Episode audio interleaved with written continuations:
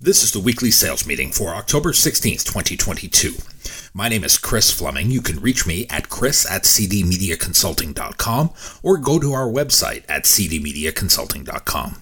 Today's topic is the framework for FU. There is a national crime committed daily by the sales profession, and we are all guilty to some degree. We begin the day with grand intentions, and then someone or something interrupts our plans and pattern. They throw us off the trail. This derailment of purpose prevents us from doing the one thing which would make us 100% more successful. That one thing is follow up. Most of us do not have an effective system for follow up. We agonize over the process of this task. You see, after the initial contact, the prospect still likes us. We live for that feeling. We hate the idea of rejection. And because of this general disdain, the follow up is the one thing we don't plan for, and it's the easiest to forego. If we never follow up, human nature dictates that we still have a sea of prospects who like us, but our fortunes are enhanced if we have an effective system for this practice. Business writer Jay Conrad Levinson gave us the 1984 gem Guerrilla Marketing. He also gave us this prize 68% of all sales are lost due to poor follow up. Think of that. What would your sales franchise look like if your selling system included an account for follow up? It may change our fortunes with a large degree of significance. Many refuse to spend time on this. Instead, we believe it is a mere numbers game.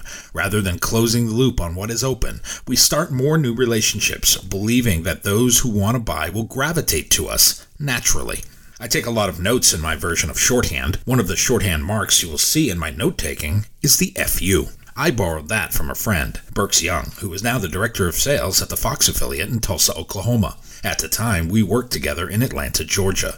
I saw that in his notes one day and appropriated it for myself. I keep a list on my desk entitled the FU list. When some see that for the first time, they will think the worst. Some days the people on it may deserve the opposite sentiment, but tracking presentations and proposals and having a more than adequate FU system is one of the keys to my success. Persistence in the follow up will give us a competitive advantage. There are a large number of sellers who are timid in their follow up. Most are raised to be polite, so we shy away from persistent, relentless follow up. We somehow believe that makes us the stereotypical salesperson, or worse, we get labeled pushy. During my time in Texas, my biggest customer said to me, I can always count on you to come here and ask me to spend more money. I considered that a badge of honor, although he might not have meant it that way. If he didn't buy from me that day, he knew I was going to call on him again the next day, or he would see me at the grocery store, or at the ball game, or at the airport, and I would ask for the order.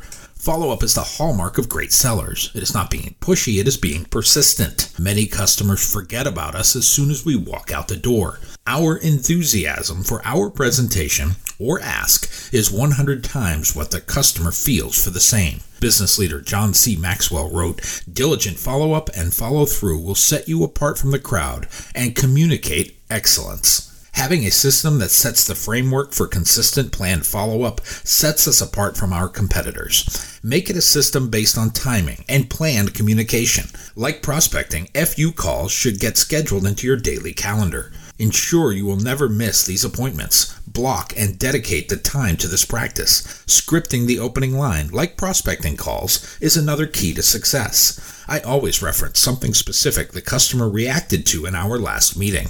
I do it using their words. Every good conversation needs a trigger point, and this is mine. It is the most effective way to begin the follow up. Most wing it. They say something like, Hey, Tom, it's Chris, just following up on our proposal. How uninspiring is that call? If you are on the receiving end, it is even worse. Best-selling author Bernard Kelvin Clive has written over 50 books. He is considered Africa's authority on personal branding and digital book publishing. He writes either you follow up or you fold up. Learn to craft real follow-up conversations that cannot be ignored. As stated, most sellers don't have a good system to keep themselves in line. They have systems for many other activities, but follow-up is often ignored. Author Michelle Moore puts it this way Not following up with your prospects is the same as filling your bathtub and not putting the stopper in the drain. We are letting all that opportunity wash away, and time is a huge factor in follow up.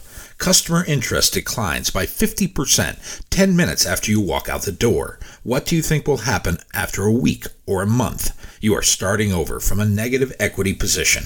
Meanwhile, had you responded the next day or the day after, you have a chance of keeping the enthusiasm alive. How much is too much? The quick answer is you will know when you've hit this breaking point, but keep doing it until you find it. I once called the general manager of KSLA TV in Shreveport, Louisiana, 31 days in a row.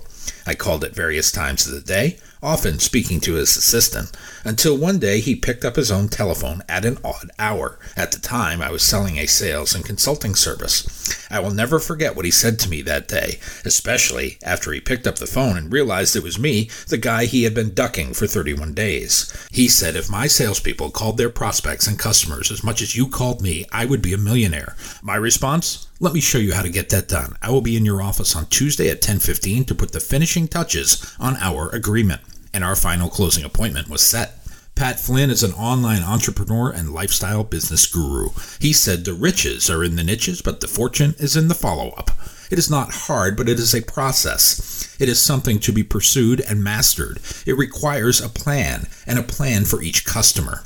That framework can be set in the initial call. I use the timeline approach to let my prospects and customers know what is going to happen and when. This sets the expectation and manages the expected response. It makes follow up easy as it is expected and scheduled from the outset.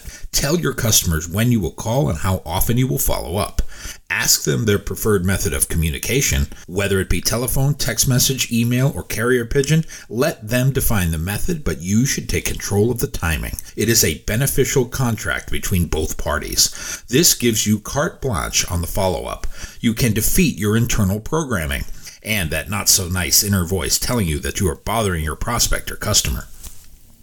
Make follow up your relentless pursuit. Do so until you get a decision. One way or the other, you will have the outcome you want. If that decision is yes, you have a customer. If that decision is no, ask for permission to continue the FU. I'd like two decisions, yes and no. The sooner you can get to either one, the better off you are. The worst thing you can hear is maybe, as maybe is no with a really long wick. Business expert and sales trainer Brian Tracy said, follow up and follow through until the task is completed, the prize won. That will create more opportunities for success, rather than being subject to the direction of the wind or the mood of the prospect on that particular day. You get to control how you are perceived and the reputation you have in the marketplace. If you are going to be known for anything, wouldn't being diligent and persistent be good things? The framework for all future business starts with the first call. It starts with the first meeting. It starts with the first impression. If you are organized and confident, it is easy to create staying power. If you appear as a serious person, you will be taken as such. The converse is also true. Alfred Lloyd Tennyson was an English poet in the time of Queen Victoria I. He exclaimed, I follow up the quest despite of day and night and death and hell. I am not suggesting that selling is like death or worse, but the follow up and follow through are as important to future sales success as prospecting and qualifying are on the front end. If we have done all the work up front, it would be a shame to let it fall apart on the back end. And it will not if we have a planned approach for the customer. If we wing it, the worst will happen. Create your own framework for follow up. Start with the first call. Establish a patterned approach that will become your method, your trademark. Tell them what is going to happen at every stage of the sale. Know with a degree of certainty what is going to happen next because that's what you said would happen. Be sure you have a plan going in and update your plan as new information becomes available. If you are waiting for your prospects to jump into your arms and say yes on the first call, hit the snooze button and go back to your dream. It rarely happens that the sale was waiting for you more like you have to work for it every step of the way. To do so, you will need a solid plan of action for each customer. This framework for follow up should become your habit instead of the rare exception. Otherwise, your efforts get wasted and you wind up with no sale. Or worse, you get your own FU. I have released a new book on leadership called You Can't Lead from the Back of the Room. I have turned it into an audiobook. It is available on Audible for download. If you like what you've heard here today, please consider downloading a copy, or two, you can send one to a friend. You can go to cdmediaconsulting.com right now and follow the instructions to order.